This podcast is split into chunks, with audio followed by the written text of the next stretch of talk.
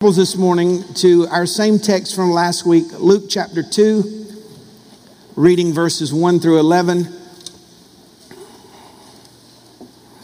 Are y'all ready for Christmas? It's ready, it's coming whether you're ready or not. You best be ready. And to all the procrastinators, don't wait. I mean, you've already waited, but don't cuss at the people at Walmart. You, you waited. It's, it's, you are part of the people when you walk into Target Monday or Tuesday or Walmart, you look at all these people. You part of the people. Get your stuff done early. A little planning. Y'all stand with us as we read the Word of God this morning. And for those of y'all that hadn't been sweet all year, I'm 51. I've been working this system for a long time. That week before Christmas, if you really turn it on and you're just sweet, you know, good morning, mother. Good morning, father. And you can fool Santa Claus. You just got to work it, man. You got to be sweet this last week. Luke chapter 2, verse 1. And it came to pass in those days that there went out a decree from Caesar Augustus that all the world should be taxed. And this taxing was first made when Cyrenius was governor of Syria. And all went to be taxed, everyone to his own city. And Joseph also went up from Galilee out of the city of Nazareth into Judea unto the city of David, which is called Bethlehem because he was of the house and lineage of David. And don't forget, this is just a very small thing, but I love the fact that Jesus, who is the bread of life, was born in the city of Bethlehem, which means house of bread. So the living bread was born in the house of bread. And he was there to be taxed with Mary, his espoused wife, being great with child. And so it was that while they were there, the days were accomplished that she should be delivered. And she brought forth her firstborn son and wrapped him in swaddling clothes and laid him in a manger. And there was no room for them in the inn. And there were in the same country shepherds abiding in the field, keeping watch over their flock by night. And lo, the angel of the Lord came upon them, and the glory of the Lord shone round about them, and they were sore afraid. And the angel said unto them, Fear not, for behold, I bring you good tidings of great joy, which shall be to some people, white people, rich people, all people. All people. For unto you, unto who? You is born this day in the city of David a Savior, which is Christ the Lord. It is one thing to historically cancel out, as the media does, the birth of Jesus Christ. They'll say it never happened, or minimalize it and say that it doesn't mean anything because he was nothing more than a teacher or a great man. And in that state of rebellion, that's a imbecilic thing. But the greater tragedy, the greater tragedy than those who discount what he did or minimize it is the Christian who knows that he came and knows why he came and live under that privilege. They do not realize, accept, and live out the why that he came. I'm not trying to trivialize this, but I want to give you a uh, visual so that as you go into the Christmas season, you can unwrap these things. Imagine if the reasons God's reasons of why Jesus came were put in boxes. Imagine, I came so that you could, I came that you might have, I came that life would look like. If those packages sit unwrapped in your life, that's on you. If you steered your child over to a box and said, This is for you. And they just kept walking off. You're like, Come here, come here, come here. And then you start to unwrap it for them. I believe the Lord's been trying to unwrap boxes in our life for a long time. And we've just not sat down, looked him in the eye, and said, For me? For unto you was born in the city of David a Savior, which is Christ the Lord. Before you're seated, I want to pray over you and in just a few moments speak for just a few minutes this morning on the subject of the three whys of Christmas. It's not an exhaustive list, but it's the ones we're going to deal with today. Let's pray. Father, we just come before you with great thanks and humility and gratitude for all you've been and done for us.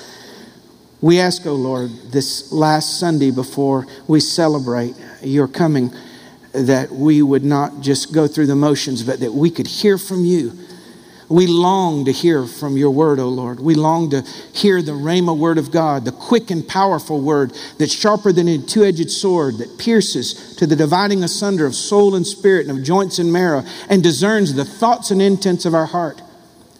Lord, we've been praying for months and we've been preaching for months about our responsibility to give.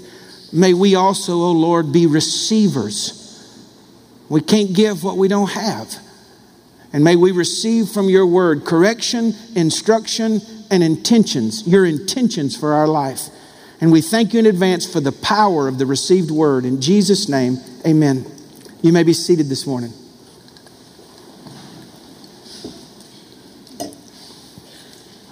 Jesus was born in the city of Bethlehem. Emmanuel, God with us. And it's one thing to believe in the virgin birth. It's another thing to believe that Jesus was born as the promised Messiah. But if you don't unwrap the whys for you, then you have nothing more than an historical, mental assent, a factual assent, and not a revelational assent, uh, a revelational experience of these dynamics. It's one thing to say, I accept and believe in gravity, it's another thing to fall off a roof. That second person says, Yeah, you believe in gravity, but I have experienced gravity. Now, you young people don't understand the power of gravity, but as you get older, you will. If we ever fall, we who have crossed over into our middle years, if you ever fall for any reason, you have thoughts like, While I'm down here, do I need to look for anything? while, while I'm down here, just squeeze over to the bed and clean out from under it or something. The whys. So, not just he came to be Savior, he came to die, which we're going to touch on that, and those are critical. But for you, I want us to personalize this story of why did Jesus come, not just globally, but for me. He came because of our condition. You and I were lost. The Bible says in Luke 19:10 that the Son of Man came to seek and to save that which was lost. The lost coin, the Bible speaks of, that didn't know it was lost the lost sheep that knew it was lost but didn't know how to get back home, and the lost son that knew he was lost but was too proud to come back. Jesus came to the earth to search out those that were separated from God, were confused and alienated, and were lost. The search was on. He came because you were outsiders. This world, sadly, is still divided racially, it's di- di- divided economically, uh, internationally, socioeconomically. It's divided in Macon by North Side and South Side. And, you know, and, and there, there are so many divisions, and people that don't believe there are divisions just haven't been on the side where you are in the minority side because you can walk into a town and know there are divisions. I'm from this area, and when I travel up to Maine, it is, I'm quickly notified by everyone else that I'm an outsider. Anybody traveled up north and have a little southern slur like I do? How long does it take you to realize you're on the outside? You just go and get gas and give the guy your credit card, and he goes, Say something again. what? Just talk. Just talk. Even though it's not meant to be cruel, it communicates to you that or, or, or, the northerners visit South Georgia and go, Billy Bob meets me. You ain't, you ain't from around here, are you?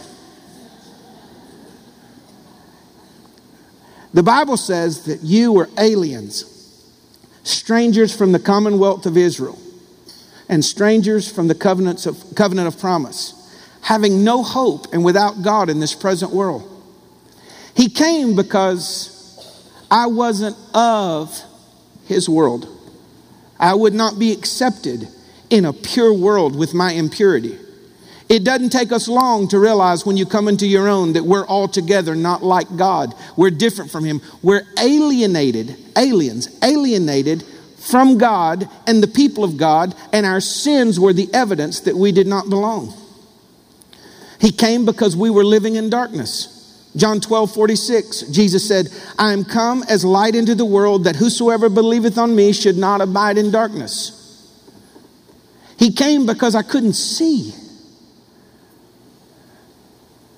Looking for God in dead places, looking for God in dark places groping along in life, finding pleasure, only to find out that the price tag of that pleasure would be years of my life and bondages and regret and remorse and no more than you would mock a blind man falling over a curb. God doesn't mock us in our blindness. The Bible said, The God of this world hath blinded the eyes of them that believe not, lest the light of the glorious gospel should shine unto them and open their eyes. He came to open my eyes so I could see my condition and I could see his provision for my condition. Jesus said, I am the light of the world.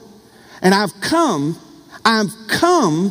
Why did Jesus come? I've come to open your eyes so that you would not walk in darkness. He came because we were helpless, dead in our trespasses and sins. Dead. You were dead in your trespasses and sin. Dead people can't help themselves. If he didn't come as the resurrection, then dead people have no hope. He came because of the tab that you had run up with your choices and my choices. The wages of sin is death. Is anybody else shocked at the lack of attention given now to how grocery prices are rising and rising and no one's talking about it. Kelly come home the other night and my wife is a good steward, man. My wife can stretch a dollar. She'll say, and I did research and I found this and I used three coupons and we bought the car for $11. I'm like, that is amazing. That's really good. But she came home the other night and I said, can I help you? And I'm bringing in the groceries and she had armful of groceries. She goes, I spent a lot of money. And so I, I like, do I need to sit down? You know, said, no, we just, we had ran out of a lot of things. And the tab had accumulated based upon our needs in that moment. Christ came because the tab for your sins had far exceeded your capacity to pay, and you were slated for judgment. The wages, the, the check for sin is death physical death, spiritual death, and eternal separation from the Lord. Do you know that the, the gift of aging, someone say, why would you say it's a gift? God gives you the gift of aging so that you will understand that his verdict against you was true. I used to be black headed, and then I got to be pepper and salt. Now it's salt and pepper and the salt is winning. It's, it's taking over like kudzu. The salt is taking over everywhere. And what that is, is proof that my body is dying because of the sin that's present. And God came because He knew that if He didn't intervene, not only would the physical body die, the spiritual body would die, or was already dead in trespasses and sin, and then there was nothing left but the judgment. And I, I'd run up such a tab that I was helpless to pay. It's kind of like if you're diagnosed with AIDS. So let's look at the physical realm. Excuse me, physical realm and the spiritual realm. Physical AIDS, spiritual AIDS. Well, if you have physical AIDS and someone says, Well, I'm going to go, I'm going to build houses for Habitat for Humanity, you still have AIDS. I'm going to be a better father. I'm going to be a better mother. Well, you still have AIDS. I'm going to be the best employee where I work. Well, you still have AIDS. And unless you deal with the issue, all the good deeds added to it do not change the reality. And same it is spiritually. If we're dead in trespasses and sin, sins, it doesn't matter what we do, it doesn't change that. If I go to church, you can go to church till you black out. It doesn't matter where you go. You know, going to church doesn't make you a Christian any more than going to Burger King makes you a Whopper. You can't, going in a building doesn't do anything. But if I unwrap why he came and he touches my eyes and he quickens my spirit and he brings me to life, then I have received from him the intention of the historical fact. Jesus came to me because I couldn't come to him. That's it. It's so simple a child can grasp. Why did he come to earth? Because I couldn't get to heaven. And he came like me through the womb of a woman. Her womb contracted and she pushed that child out. He experienced lack right out of the gate, poverty. He experienced rejection and alienation.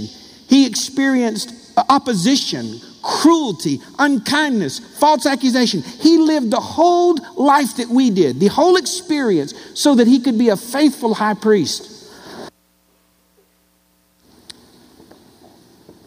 He came to identify with me. He came to align himself with me, to impart to me and exchange life to me.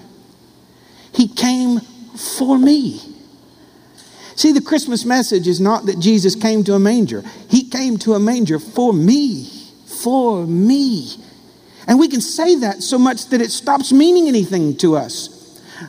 For, I wish your pastor had a greater education and vocabulary to say things in a more powerful way. All I know how to do it is simply, For unto me was born, unto you unto you. These were shepherds, they were nobodies. And the angel appears out of nowhere declaring the mind of God. He said, God has goodwill to you and great joy for you. Unto you. Who? You, Clarence. You. God has come for you to save you, to heal you, to fix you, to give you a hope, to give you a future to give you his spirit, to write your name in the Lamb's book of life. Unto you is born in the city of David a Savior. It's not just that Jesus came, Jesus came for me. And I'm not using semantics, I'm telling you the gospel. Unto me was born. And he did it so that I could be engrafted into the family of God. Engrafted. Galatians 4 says, But when the fullness of time had come, God sent forth his Son, made of a woman, made under the law, to redeem them that are under the law, that we might receive the adoption of sons. And because you are sons, God has sent forth his Spirit into your hearts, crying, Abba, Father. When Kelly and I adopted Isabel and Olivia, they rewrote their birth certificate. Their birth certificate says Isabel Rogers Wood and Olivia Rogers Wood. And to no offense, please don't take this in any context except the teaching moment. You can have a baby by accident, but you can't adopt one by accident. You hear me? And you were chosen to be in the family of God. When the fullness of time had come, God sent forth his son, made of a woman, and Christ was born that you might be adopted. So he's born into this world, and in so many words says, anybody else want to join the family? And took us with him into the family of God by an act of grace.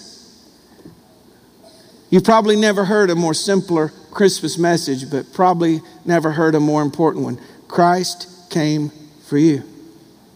And he came to give you life. John 10 10. Excuse me.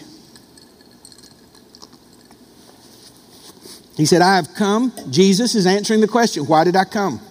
I've come that you might have life and that more abundantly. New life.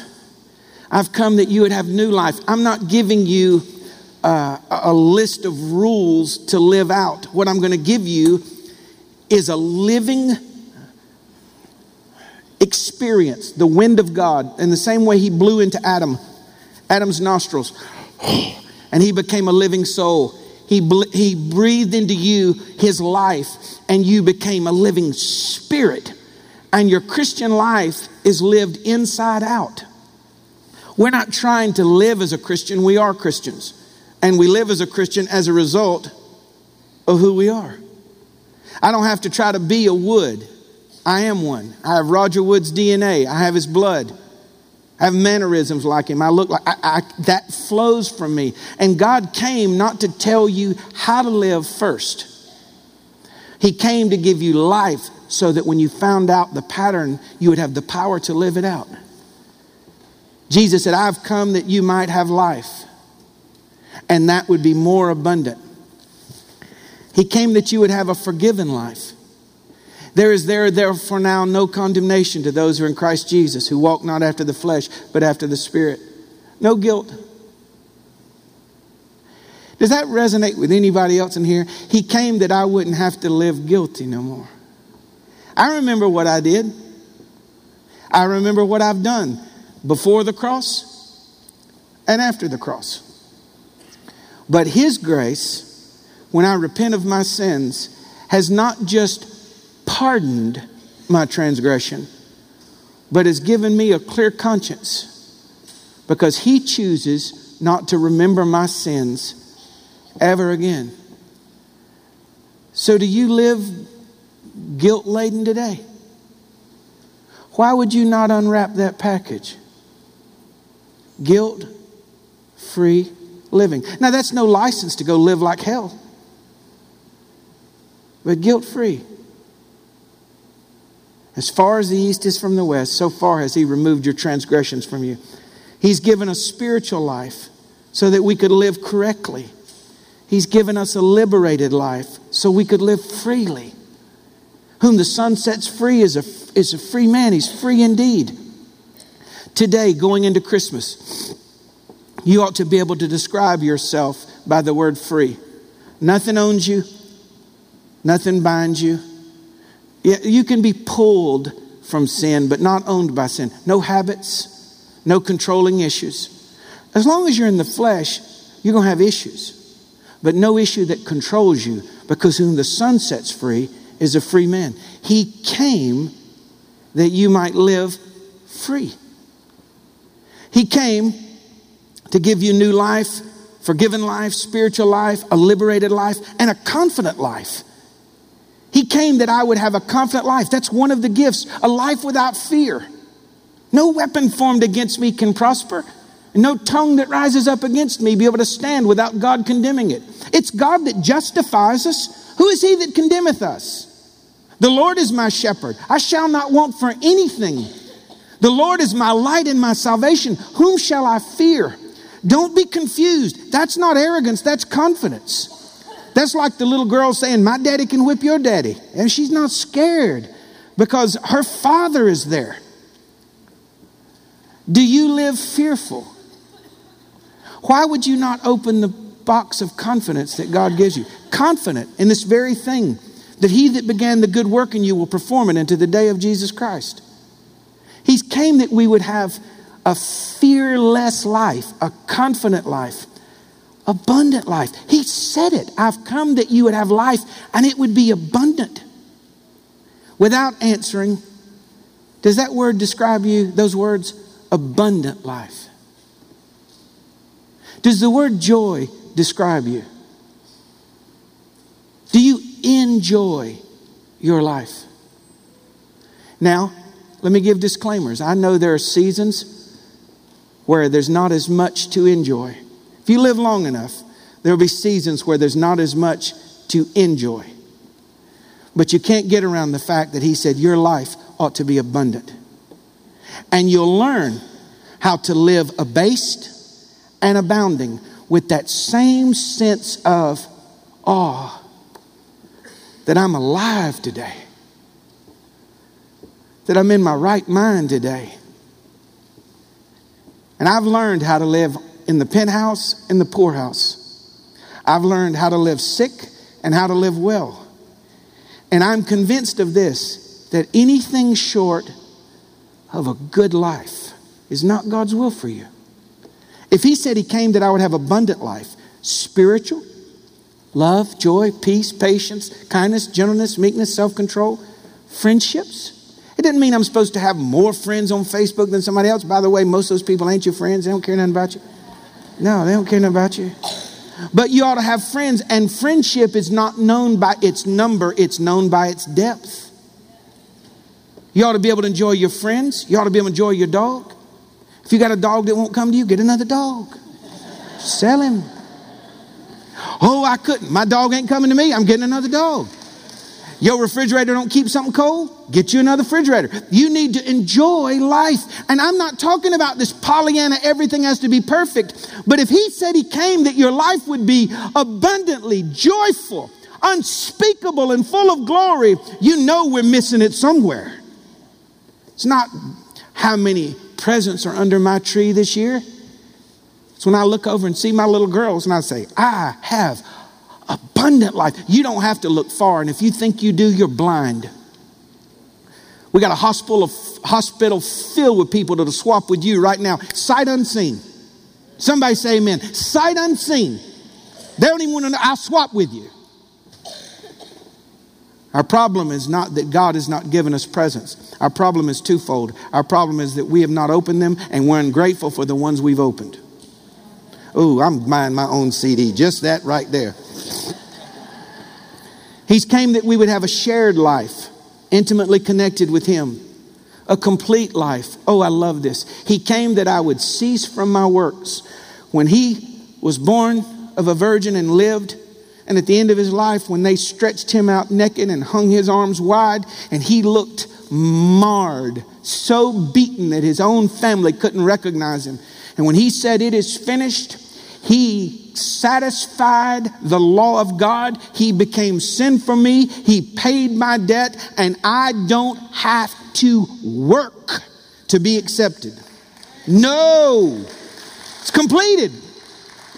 Be very careful, and listen to your pastor. Be very careful of this modern day teaching about Old Testament law. Just be very careful. Listen, I thank the Lord for our Messianic Jewish brothers. They are as much saved as I'm saved. I thank the Lord for all that have come to faith in every Protestant denomination. I thank the Lord for all of that. But you don't have to keep no Sabbath. He is your Sabbath. Listen to your pastor. The Sabbath in the Old Testament was a shadow of something to come. Shadow. Say it with me. Shadow of something to come. It's casting a shadow on the real that's to come. In the natural, they would set aside a day to rest from their labors, to rest and to focus on God. When I came into Christ, I sat down and ceased from my labors to be accepted. There's no holy day. Every day is holy to me. They said, Do you worship on Sunday? Yes. Do you worship on Saturday? Yes. So, what's the day? There is no day. And Paul taught it. He said, Don't let anybody get you hung up on holy days or Sabbaths or new moons. All of that has passed away, and God has torn down the middle wall of partition. There is neither, there is neither Jew nor Greek, bond nor free. It's complete. It's one of my favorite presents. I don't have to be Assembly of God. I don't have to be Pentecostal. I don't have to worship on Tuesday, Sunday, Saturday, strive, inch, manipulate, maneuver. It's finished. When he said finished, he meant finished. He meant finished. I've been preaching for 25 years. I've not added one thing to the work of Christ. Not a thing. Not a thing. Say, what's your plea going into heaven? When you die, what's the last thought you're going to think? It's complete. Not by works of righteousness which we have done, but according to his mercy, he saved me. And I've opened that present. And if you're still building towards and riding 10 speeds and handing out tracts and having to do all of these things in hopes that one day you'll be accepted, you have passed by the why he came. He came to give me life, complete life. And when he cried naked from the cross, it's done. And the veil, the veil that separated God from man, the presence of God, ripped from top to bottom, not, bot- top, not from bottom to top, but top to bottom. It meant that access to God was made. And therefore we come boldly by the blood of Jesus, by a new and living way, which he's consecrated through the veil. That is to say, his flesh. And now, having a high priest over the house of God, we draw near with true assurance of faith. Complete. I'm not working on my salvation, I'm working out my salvation. Saved is saved. How many of you saved in the last year? One, two years. You just as saved as anybody in this room. Just the day you the day you were born again. There's no levels of saved. I heard people say, "Well, that one's really saved." I'm Like, what? or they say, he's really lost. He's really. Ain't no levels of dead. Well, that one's been dead. This one's really dead. It's saved and lost. There's dead and alive. Anyway, separate sermon. He's came that we would have resurrection life and eternal life. He came because he loves us. Greater love hath no man than this, than he would lay down his life for his friends. There it is. That's the stumbling block of Christianity. All the other religions in the world start with the letter do. Some have said Christianity starts with the level, starts with the word done, but no. It starts with the word love. God so loved that he gave his son. Loved. He came that he would know, he came that I would know that he loved me. Don't point, and because they might be with you, but anybody have or have had rebellious teenagers? I'll make it broader. How many of you were one? okay. Do you know when a kid wants to play the trump card and you don't ever multiply words with children, people? Don't you don't get an argument with them, just just rule your house. Anyway, there's back and forth, and then the kid goes, You don't love me, and runs out. Oh, there's the aces, two aces. You don't love me, and walks out. Do you know why they play that? It's really quite simple. Do you know why you told your parents that? Because at the core of this was not works, it was relationship. And the child is saying, If you don't love me, I don't owe you love back. And God went right to the childish nature of all of us and said, Before we get started on this, do you believe in evolution or creation? Do you believe in the Old Testament or the, the writings of God or of man? Do you believe? He said, Before we do any of that, I love you. That disarms people from all of their weaponry. Well, I'm not talking about that, but I'm talking about that. I love you. Do you love me? He sent his son, he came so that we would know not that he was a creator, but that he was a father that loved us and would spare nothing to redeem us.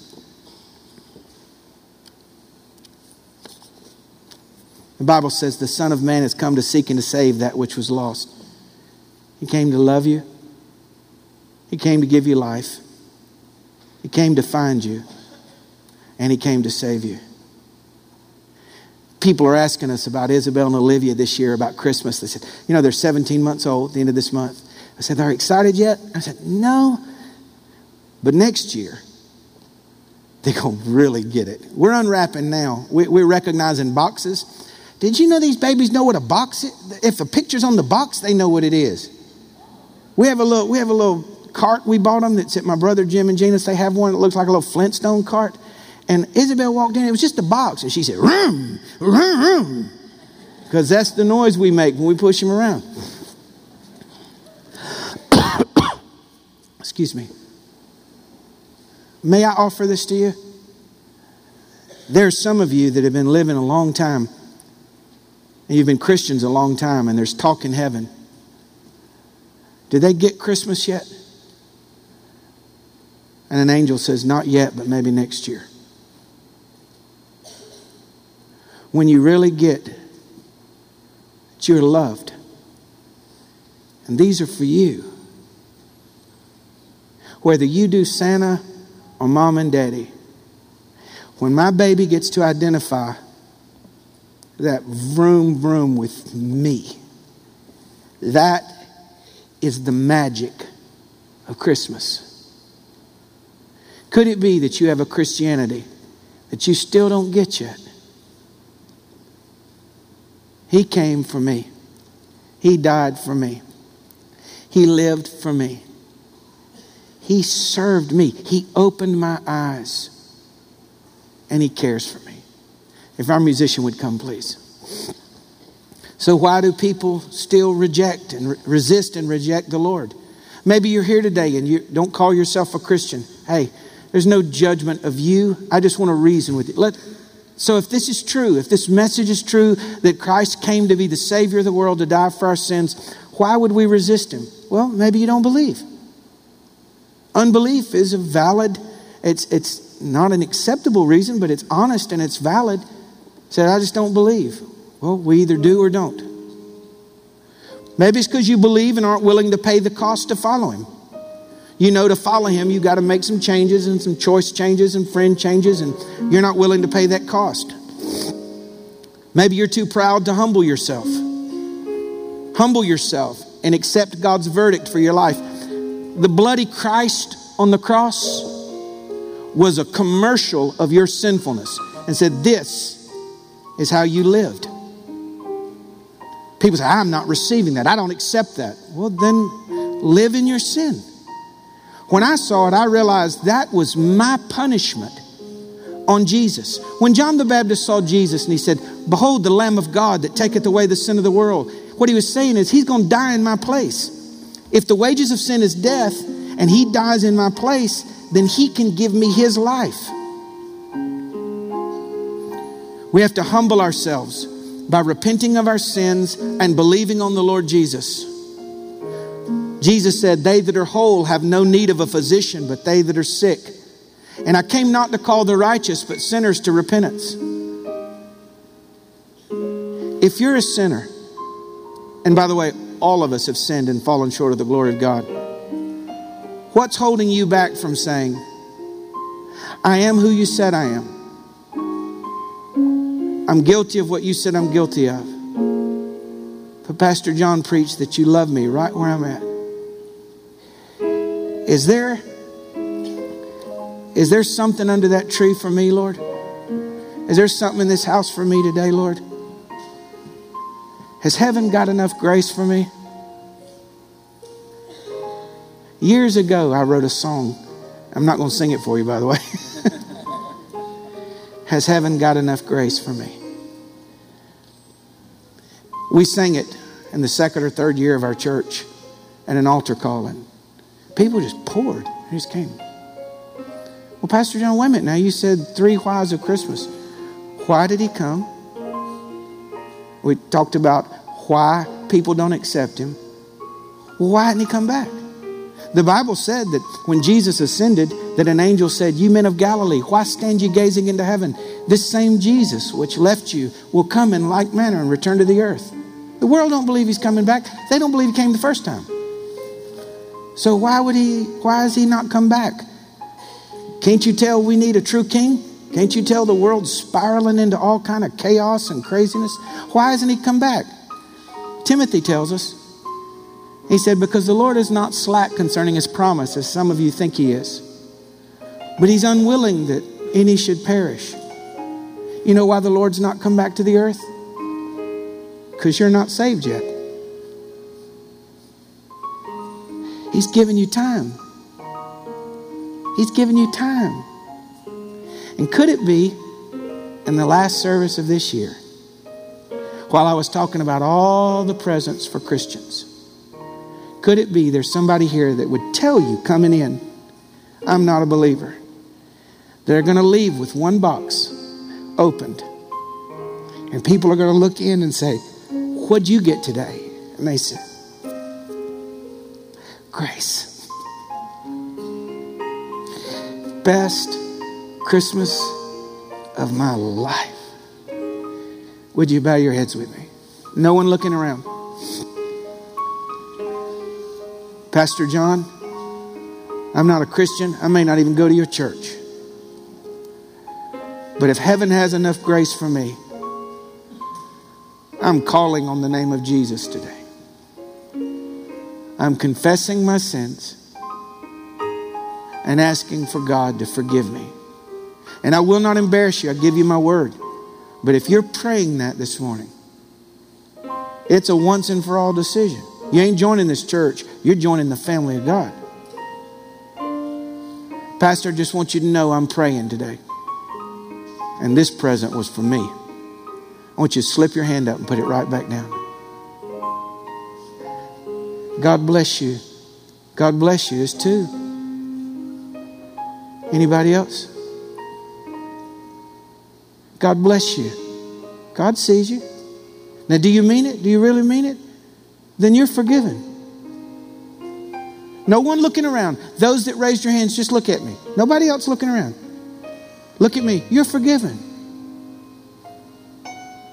That's God's gift to you. That ain't my gift to you. You're forgiven. Great grace is upon your household.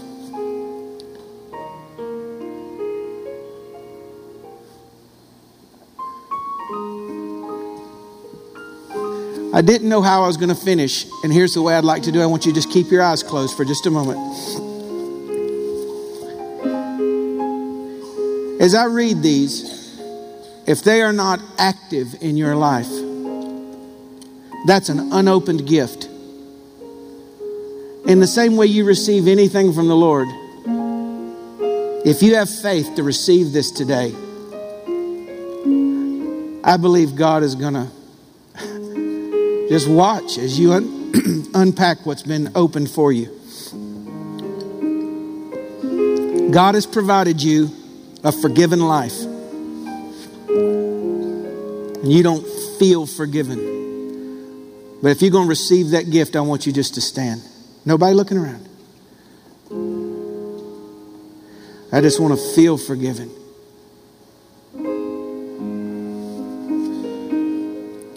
God has given you the gift to live free, liberated, and you're bound today.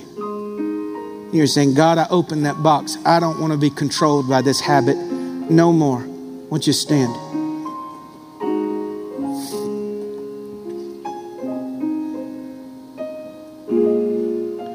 God has given you a confident life. If you're living with fear today, you say, I want to open that box of fearlessness and confidence in the Lord. I want you to stand. I don't live joyfully, Lord. Bottom line, and it's probably the most embarrassing thing for me.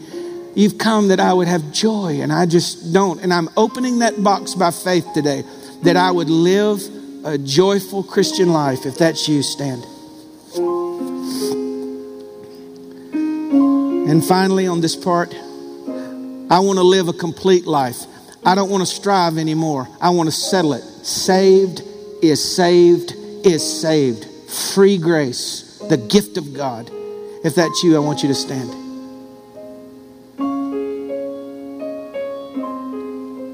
Now, visualization doesn't do anything for you unless it's in your heart.